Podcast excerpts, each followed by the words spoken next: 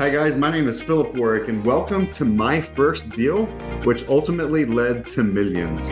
The first deal that you do in real estate or in business, no matter what your net worth, usually defines what type of investor you are. It's either the thing that inspired you the most, or it's a bad one and you learn from your mistakes. And I get to interview some of the world's most successful investors, local real estate groups, and entrepreneurs from all over the country so that you can get inspired. So, whether you're very advanced or you're brand new at this, so I'm excited to introduce today's guest, Adam Coffey. Adam is a veteran of the U.S. Army, the founder and CEO of Advisory Guru, a multi-million dollar consulting business that works with a dozen private equity firms and more than 50 founders. Adam's desire now is to help multiple companies at a time rather than just running one, and that has led him to become a successful entrepreneur and uh, consultant. He's also a successful author with his first book, The Private Equity Playbook, and his second book, The Exit Strategy Playbook.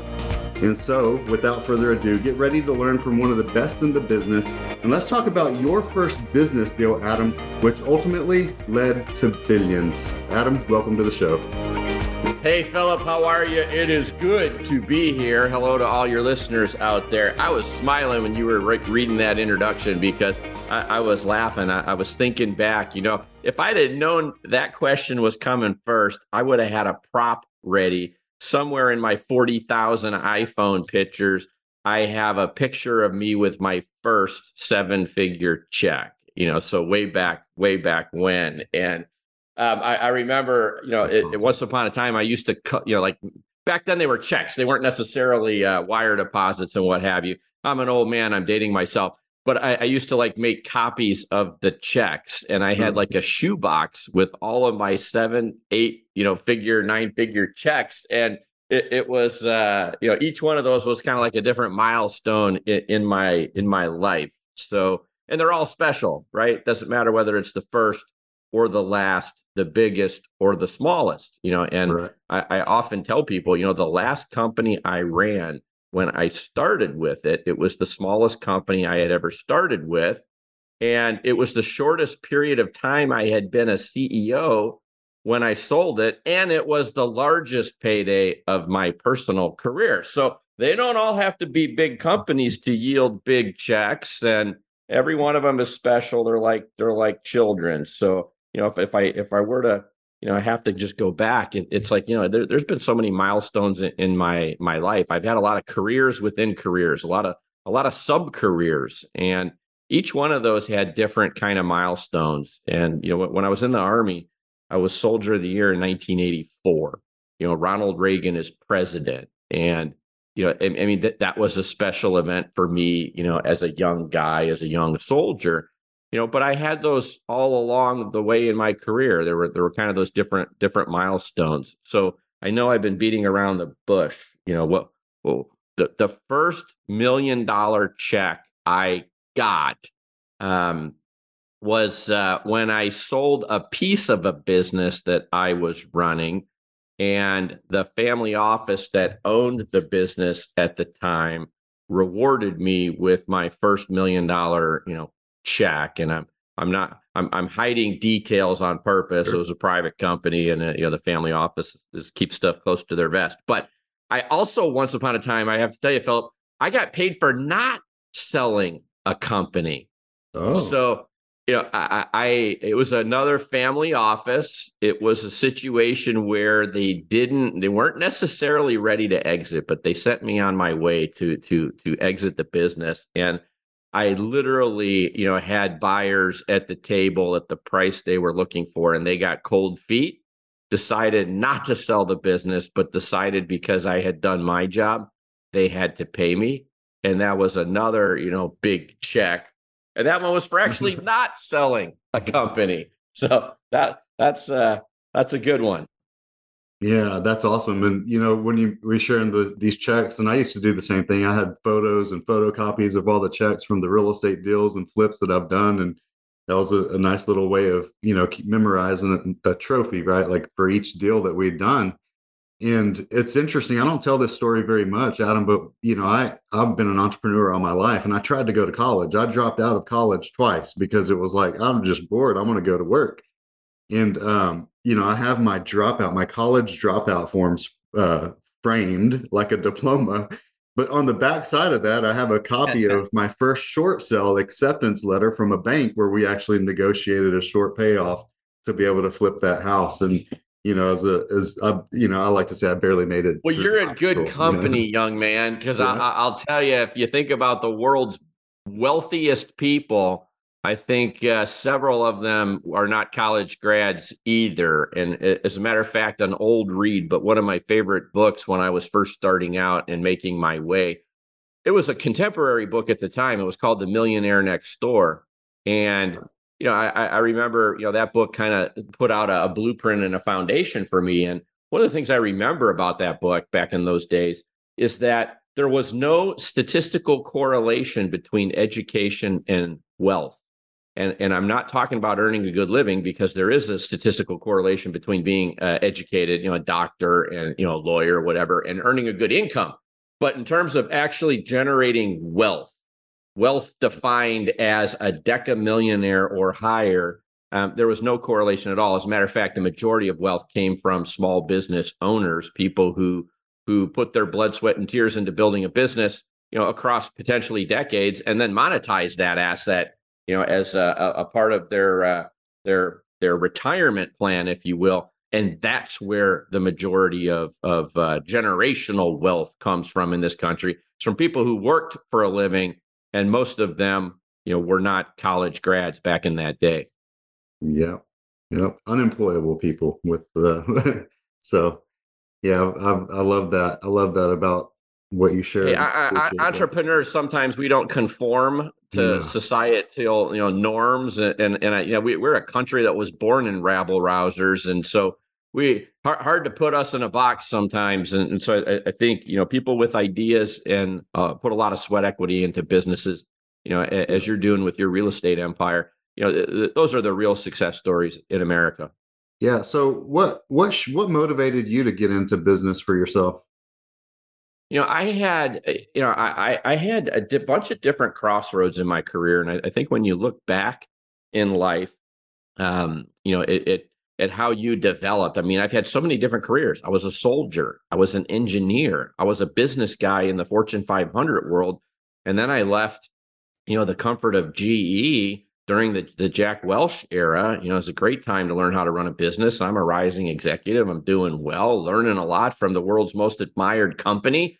This is before tech. You know, Jack Welch, probably the most legendary CEO that uh, that was alive, you know, at the time, and you know, he was at the helm, and and and so every time I, I was faced with some type of a crossroad or decision, I remember as an engineer, I was a young engineer out of the military and I was an engineer at GE and I'm hitting the glass ceiling. I'm like bumping up against it. I'm like in my early 20s, I'm making over hundred grand a year and I'm really good at what I do. And I'm thinking, boy, if I want to, I really want to get wealthy, I, I, I can't do it being an engineer working for GE. I got to, I got to do something different. And I saw an opportunity to cross over from engineering into business.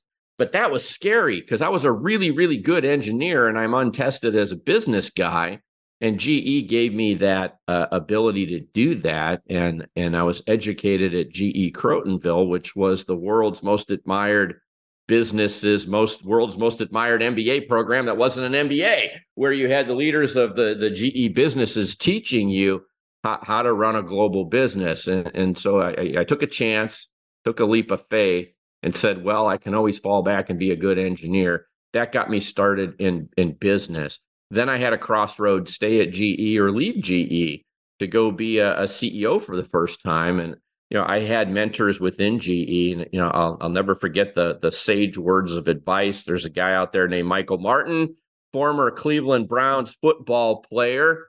Um, you know, total, total influence, positive influence on, on my life, just a real motivational guy and I was talking to him. He had moved on and was not my boss at the time, but I was talking to him about a job opportunity to go be president for the first time. And he, and he said, Adam, once a president, always a president. Go ahead and leave GE. You know, you won't regret it. And so I, I left GE, and that took me off on a 21 year career to be a CEO of multiple companies. But then, if you're referring to the most recent time where I, I decided, hey, I'm going to hang up my CEO cleats know, I've been doing this for 21 years and I was building big businesses for private equity. And, you know, I had done 58 acquisitions, billions of dollars in exits, and I was really bored. I was 21 years of doing the same thing. I, I was getting bored. And I'm like, I need a new challenge. And I loved teaching. I had been teaching at UCLA, you know, helping some of the professors there in the executive MBA program. And, you know, I was loving teaching, wasn't making a dime, making a ton of money as a CEO, wasn't having fun anymore. And I think, like, how can I switch this paradigm around? I'm 58 years old. You know, money's not the object anymore. And it's like, how, how can I have fun? How can I give back? And I've, I've always been big on giving back. And, you know, I decided, you know, the statistics in America, there's 33 million small businesses in America defined as 500 employees or less. 99.9% of all businesses in America fit in that category. Okay. I had spent a career working in the 0.1%. And I decided it's time to go to work and bring my skill set to bear in the 99.9, where I can work with multiple companies at a time. I can use the knowledge and wisdom that I gained over the years. I didn't create this, I was taught this, I learned through the school of hard knocks how to do all this. But I'm like, boy, I wish somebody would have given me this advice when I was starting out in my, you know, early career as an entrepreneur or manager. And and so, you know, my I've kind of dedicated, call it the next 10 years of my life to giving back and making an impact and a difference to as many companies as I can in what I'm going to call the lower middle market, the sub lower middle market, small businesses, people who are are earning their stripes for the first time, striving to create their own mini empires, and uh, and it's been a lot of fun, and I'm I'm having a lot of fun doing that, and uh, you know that's how I, I first met you. You're building a real estate empire, and you know, boy, what a lot of fun it's been to meet all of these people, and hopefully make a positive impact on their careers and their lives. Oh, well, you've already made a positive impact on mine. That's for sure. From the first time, you know, I met you at Mega when you spoke there for us and got I got an autographed copy of the exit strategy playbook from you at that event. And then you know just like reading that book and the private uh, the private equity playbook the exit strategy like everything has just been exponential growth for me and learning you know and i'm, and I'm secret secret you didn't know this philip but and and I, I may have told everybody in the room certainly at different times but em, the first empire builder where we had you know 300 plus people from i think it was 27 countries around the globe something like that.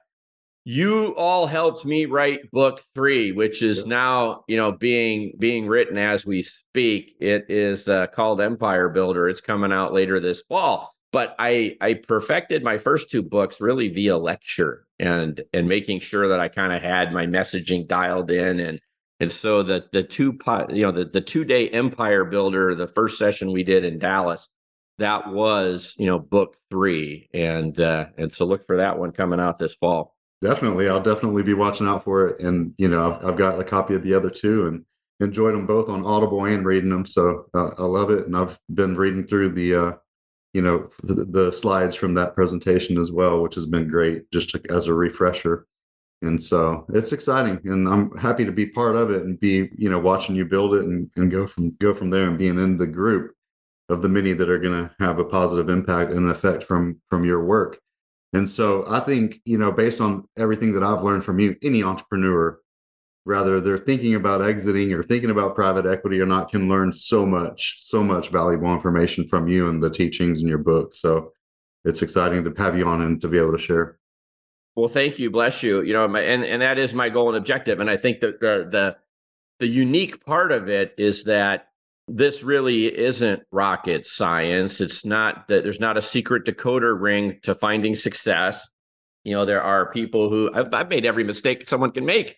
You know, uh, uh, throughout my career, but I survived and and and learned. And and so as a result of that, after decades of doing it, I can now share kind of the lessons learned in in the formats that I, am doing this, and it's digestible and it's easy to understand. And yeah, I think you participated in this one we did recently that was called the perfect the perfect hundred thousand dollar business. Absolutely. And that's yeah. the other thing is that you, you know to build a billion dollar business, you, first have to build the perfect hundred thousand dollar business, the perfect million dollar business, and then you got something that can scale.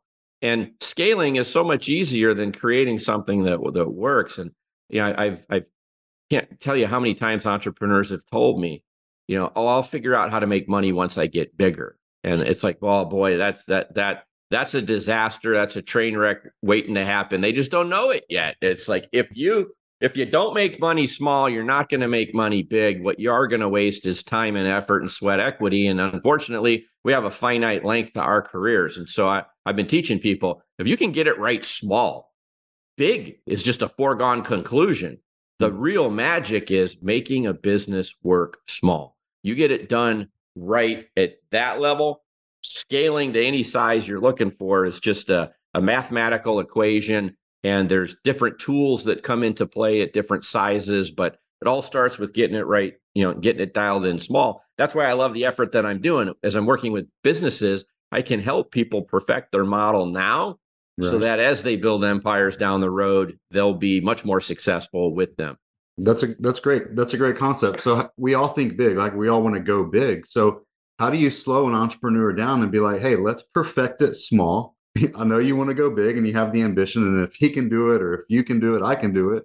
That's what we think. Well, it's it's there's this thing called patience, yeah. and sometimes we have to get old to find it, you know. And uh, I have a wood shop and a bunch of woodworking equipment, and you know, I look at what I crank out now, and I, I think to myself, man, you know, it's that's what age, wisdom, and patience teaches is taking the right steps in order, taking the right amount of time you know, if you'd have dialed me back into that wood shop, you know, 30 years ago, I, I, am like, you know, okay, I want to get it done tomorrow. You know, what I don't, I don't care. It's supposed to cure overnight. It's like I'm gonna give it 30 minutes, put a hair dryer on it, and then I'm gonna be back to work. You know, on that finish, you know, or whatever. And it's like, you know, you learn patience. And so I, I think an entrepreneur needs to have many different skill sets. We want to be aggressive because we want to grow our business. But if we don't have it right yet, you know, talk to a chef. If you mm-hmm. don't have the ingredients mixed just right, you don't start baking. You know, you, you need to get things cut, the right measures mixed together at the appropriate time. It's like a, a world class meal is developed, you know, by the chef, you know, in the kitchen. And the same thing holds true with with businesses. You know, there are some people you just can't slow down and you're going to get, you know, uh, I'll call it the requisite probably outcome that you think you're going to get when you're not being patient. So I think oftentimes for for, for business people, it's like, listen, you want to do you want to build a, a $10 million business? You know, yes, yes. Do you want to build a hundred million dollar business? You know, of course. Well, let's build a good million dollar business first. You know, so slow down, time out, take a breath. You know, let's uh, let's deconstruct what you've got built so far because we need to do some adjusting here. And, think of it this way, you know, um, if you, you know, I was giving some advice to some people who were doing a buy and build, which is putting a bunch of companies together. And we were talking about when's the right time to put a good ERP system in, in place. And they're thinking, well, after we put eight companies together, you know, then we'll have size and maybe that's the time. And I'm like, are you kidding me? You only have one company today. Put it in place right now. Now I've got a platform I can integrate people onto and eight companies from now, I'm going to be so thankful I'm done with a scalable platform rather than, okay, now I've got eight companies. Now I have to put in place a, a platform. And boy, that conversion can be painful. So, you know, there's things we need to do to find success. And I usually find if we if we dial in success small, then success large is just a, a foregone conclusion. Yeah, that leads perfectly into my next question and say once we dial it in small and we've got the success small, now we're ready to scale. But the the thought always comes up financing. How do we fund scaling? Where do where does the money come from? Right? They say it takes money to make money. Well, there is some truth to that, but I'll tell you that if you've dialed it in small, you're throwing off cash. You're generating cash you'll be able to self fund some of your own growth. It also depends on what type of business you have. You're building a real estate empire. Real estate empires require a lot of capital by nature. And, and everybody I know that's a successful real estate investor, their, their real superpower is they're a people person who's very good at raising capital. And yes, they know how to deploy it and they know what to do with it once they get it. But the superpower of a real estate empire is not knowing what to do with the capital it's finding enough capital in, in order to, to fund more and more projects because real estate's a very capital intensive business. Service businesses, though, are not very capital intensive. And oftentimes, um, you know, I, I in, in some of my seminars and in my shows, you know, I, I I talked about the theoretical landscape maintenance company. Everybody can wrap their heads around. You know, you look outside your window and there are are people out there in trucks with lawnmowers cutting people's grass every day. You know, it's easy thing to easy concept to grasp. And I talk about unit level economics, and in that respect, unit level economics is a crew. It's one truck, two two two people, commercial lawnmower, you know, and some you know, weed whacker, blower, some rakes, and some shovels, and it's like that's my unit level economics. And if I build the unit level economics right, I'm throwing off significant cash at the unit level. So, you know, once I hit a, a million dollars in revenue, seven crews later, you know, I, I all of a sudden am generating hundreds of thousands of dollars in positive cash flow. So I have capital to grow slowly. If I want to accelerate growth, then I'm going to need capital from others, you know, or outside and so there's a multitude of different ways that that a person can can do that. You know, certainly I, I tell everyone you should start with your local banking relationships. If you are in a large bank, uh, be it national or a large regional, they're going to have a commercial bank inside them, and they exist to loan money to businesses. Um, there's the Small Business Administration.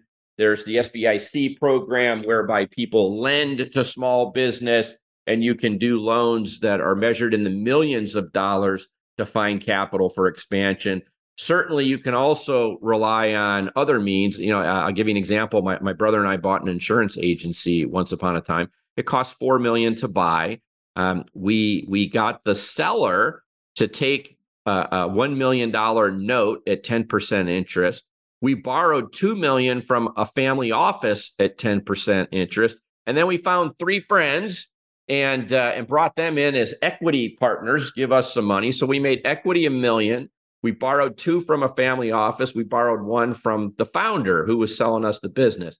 The business was four million in revenue. It was cash flow and 1.7 million in positive cash flow at four million. A lot of capital. It paid off all of that debt in the first four years. We owned it for 15 years, and we were then distributing all of the the profit once the debt was paid off to ourselves we ran the business for you know 10 years 11 years after the the debt was paid off and then we sold it for 12 million. And although these numbers aren't big if i think of it in terms of multiple of invested capital it was the single best highest return on investment that i made my entire career so far because the amount of cash we distributed over that 15 years and the amount we sold it for against the original million dollars in capital you're talking a a 12 times multiple of invested capital just on the exit to the entrance 12 million versus 1 million of equity. But we distributed millions every year for a, a 11 year period after the debt was paid. You add all that in it was like a 40 times multiple of invested capital. It was like the the, the home run of my career. Uh, you know i'm sorry it wasn't a bigger company but hey you know there's a lot of ways to finance your dreams. I think the the easiest solution though, is first you have to have a good business. If you know you have a good business, unit level economics are right. You're a real estate empire. You know, it's that first rental house. It's the first, you know, your Airbnb rental house. It's the first rental property. You know, as you learn how to do whatever it is that you're doing out there, now that, that you're good at it, raising capital, although it seems daunting, to me is actually the easier part of the equation knowing what to do with it, proving to people that you know what to do with it and can generate the kinds of returns that they're looking for for that capital, whether it's debt, you know, or or equity, whatever the, the case may be. A lot of real estate projects are project by project, and so there's equity and debt components inside each each building or you know each apartment complex or commercial building, whatever it is. So I, I think learning how to do it small demonstrates that expertise. And then you and I have had some conversations offline just about the importance of being seen by others as an expert in your field so that when you're seeking capital, they're not like, well, who is this person and what rock did they crawl out from under? You know, no, this is a person with a track record. This is a person who's a thought leader in an industry. This is a person I can see myself backing and raising capital becomes easier as we get better at understanding how to run a, an effective business. Yeah, I love it. And that, like you, you know, I've got 20 years experience, been full time for 20 years, more experience than that doing real estate. And everything I do, 98% of my time is focused on doing the business and running the business. And you touched on creative finance, you know, owner financing, seller financing, and all these creative strategies have been hands down my favorite way of purchasing properties over the years and using you know the leverage of the the property itself as well. So it's it's always good. It increases the return on investment when we do use debt as opposed to just paying all cash right? So sure. And you know what? I, I mean I, I, I always this is the way I, I get people to get comfortable with debt because some people are just not comfortable with the concept of having a bunch of debt. And and I, I talk about you know kind of the proverbial if I'm buying a company you know, ideally I'm going to use 100% debt, but if I can't, you know, let's say I'm using 50% debt and 50% leverage, which is very common in buying companies today. And you know, people people are like, uh, you know, they talk about oh, highly levered, you know, it's it's got too much debt, and I think to myself, boy, if you just went out and bought a house, a house that you're going to live in, and you put down 50%, most people in this country at least would feel really good about having 50% equity in the house that they own they would feel really good about you know only only having 50% leverage on a, on a property. And i think boy then why aren't we comfortable with that in business? And you know i, I think there's a, a, time and a place for debt and for leverage. If i have 100% equity in something then i also have 100% risk if something bad happens to that single investment. And i think a mistake a lot of entrepreneurs will make is they they never think bad things can happen. Bad mm-hmm. things happen every day you know, we have pandemics, we have wars, we have planes that fly into buildings, we have stock market crashes, we have bubbles that burst, recessions. I mean, there is stuff going on just with a higher frequency level. It seems volatility is is not only here to stay, but the world's more volatile, and the frequency between big events seems to be shorter and shorter. So I, I think there is a place for debt. You know, if right. as an example, if you have 100% leverage or 100% uh, equity in something, and something happens to that asset, you've lost 100% of the equity. If I have 50% debt and 50% equity, and I have 50% of my equity somewhere else being invested in other places, well, if something bad happens to the asset on the right, I still have 50% of my equity in the asset on the left. So I think there's a time and place for debt. People need to be comfortable as long as they're not over levered. Right. And, you know, they need to be comfortable. But I, I think there's a time and place for debt. It allows us to spread our risk and to make sure that we have a diversified portfolio of assets, whether it be our company or real estate or, or whatever. Yeah, that's a great that's great advice. I often joke around like, hey, be Dave Ramsey with your personal debt and your personal life, but not with your business debt and your real estate, you know. So yes. So yeah, that's that's awesome. And and if you just pencil it, if you just do the math on and I did actually this week, I was doing the math on, you know, fully paid for return on investment compared to if I just leverage it to 70, 75%, which are what the investment loans usually allow, the return on investment based on is just so much better based on your equity or your down payment as opposed to 100% paid for. Absolutely. Yeah. And you'll have diversified risk, more assets, and then when those assets appreciate and you monetize them, That's you know, right. at an at an exit, you you you you just you have more you've got more more capital there's more there's more value creation that way. That's why private equity you know the world's most sophisticated asset class private equity 5 trillion in assets under management you know it's like how do they make money? They, they make money by buying you know multiple companies putting them together selling them for high price they use leverage and you know as a result of that they they they generate returns that that double the market typically and that's why money keeps flowing in. It's like we can learn lessons from from a sophisticated asset class like that, and you know you're doing that in your own empire, and mm-hmm. you're seeing the same benefits that they do. That's right. That's right. So I've got just a couple more questions for you, Adam. I know you've got some other things to get to, but what advice would you give somebody who's just getting started? And I know we talked about like, hey, get the unit economics level down, you know, the hundred thousand dollar business down. But what advice would you give somebody just just getting started? So I, I, think you know. So great advice. You know, uh, be voracious in your knowledge or your appetite for learning. Um, and, and, so read a lot. Um, you know, connect with others. You know, peer groups. You know, work with a coach. Work with you know. If you have desire um, and, and maybe not experience starting out, you can leverage other people's experience to to bring them to bear for your benefit. So be hungry to learn. I often tell people too, if if they're really focused on wanting to start a particular business, um, if you've never worked in that field or in that type of business before, then you've seen the TV show Undercover CEO. Well, go be an undercover employee. Go to work for you know if you want to build a landscape maintenance empire go work for one. You know, see if you like the business. You know, you're going to start a restaurant. Have you ever worked in a restaurant? Why don't you go work for one? Why don't you get paid by somebody else to learn the basics of a business or an industry?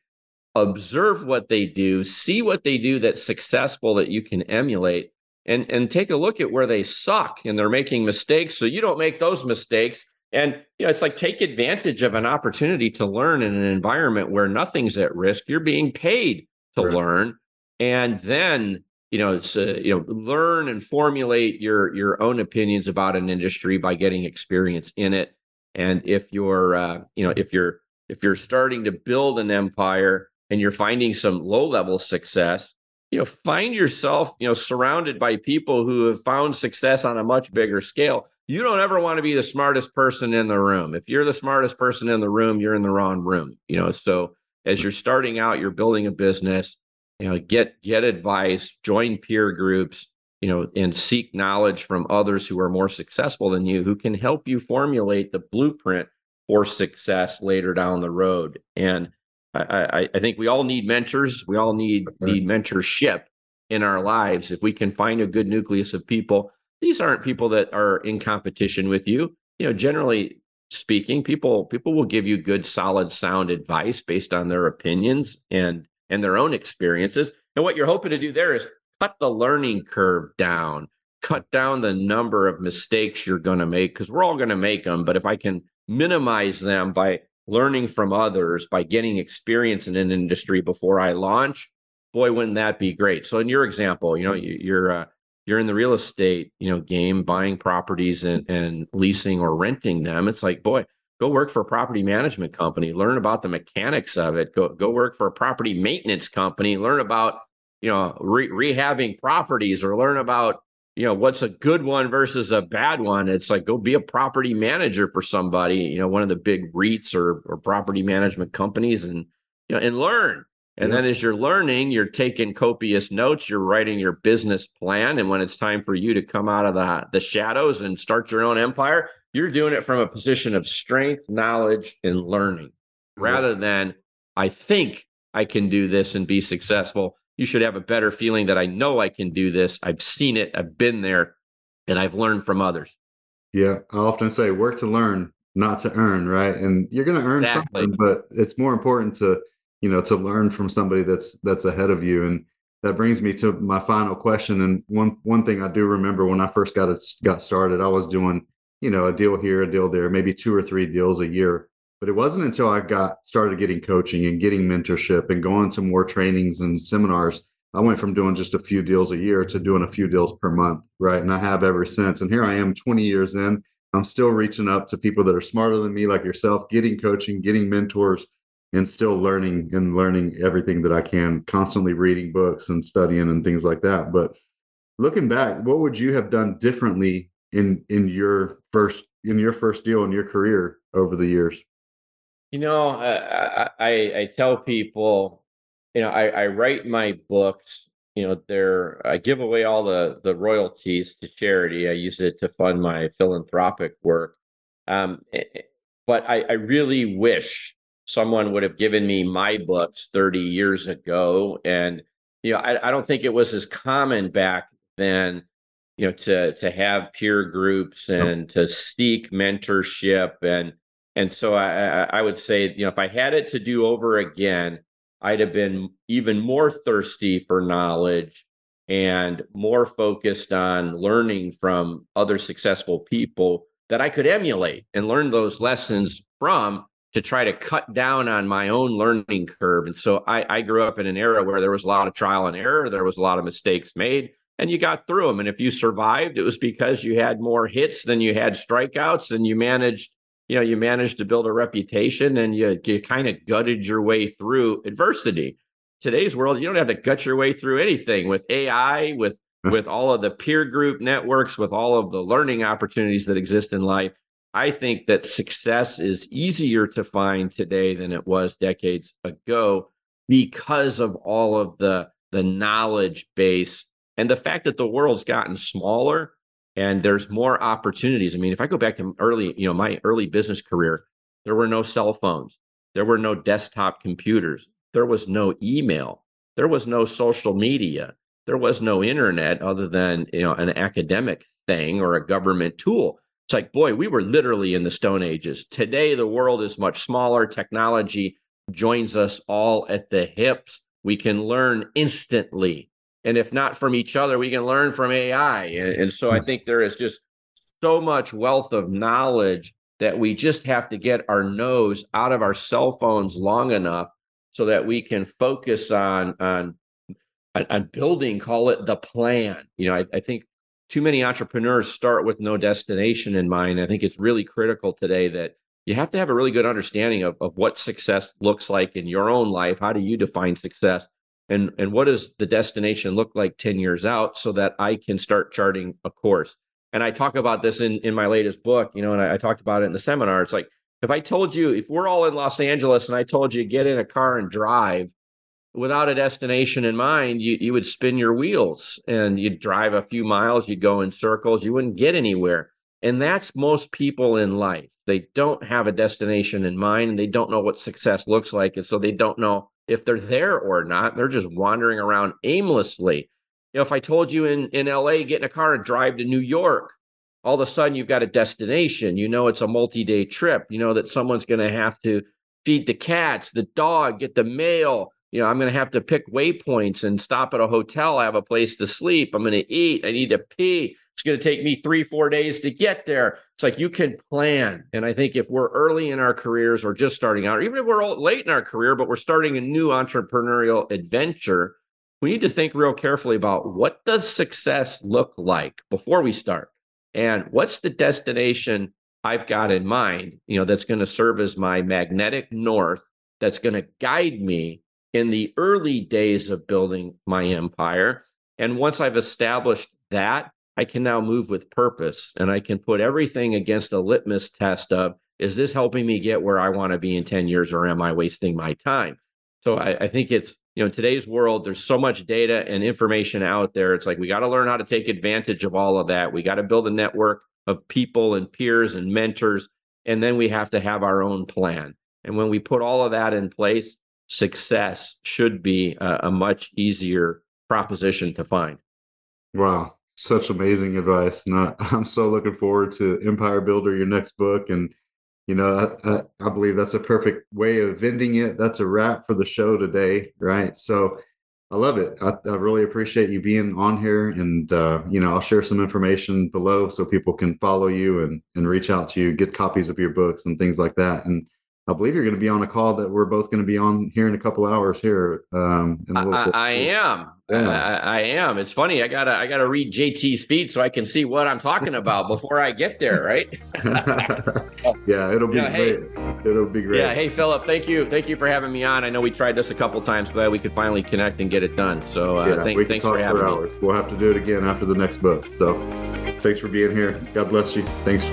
Make it a great day. You too. All right. Take care now. And that's a wrap for the show here today, guys. If you'd like to hear my story on how I did my first deal and extra footage from other people that I interview, there'll be a link in the comments below. So just click the link on the comment as well.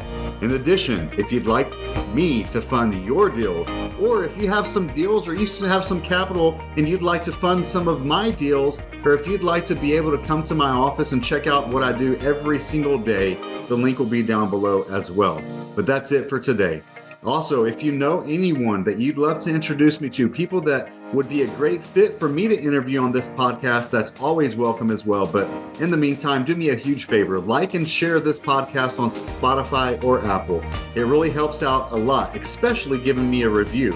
And we really appreciate everyone here.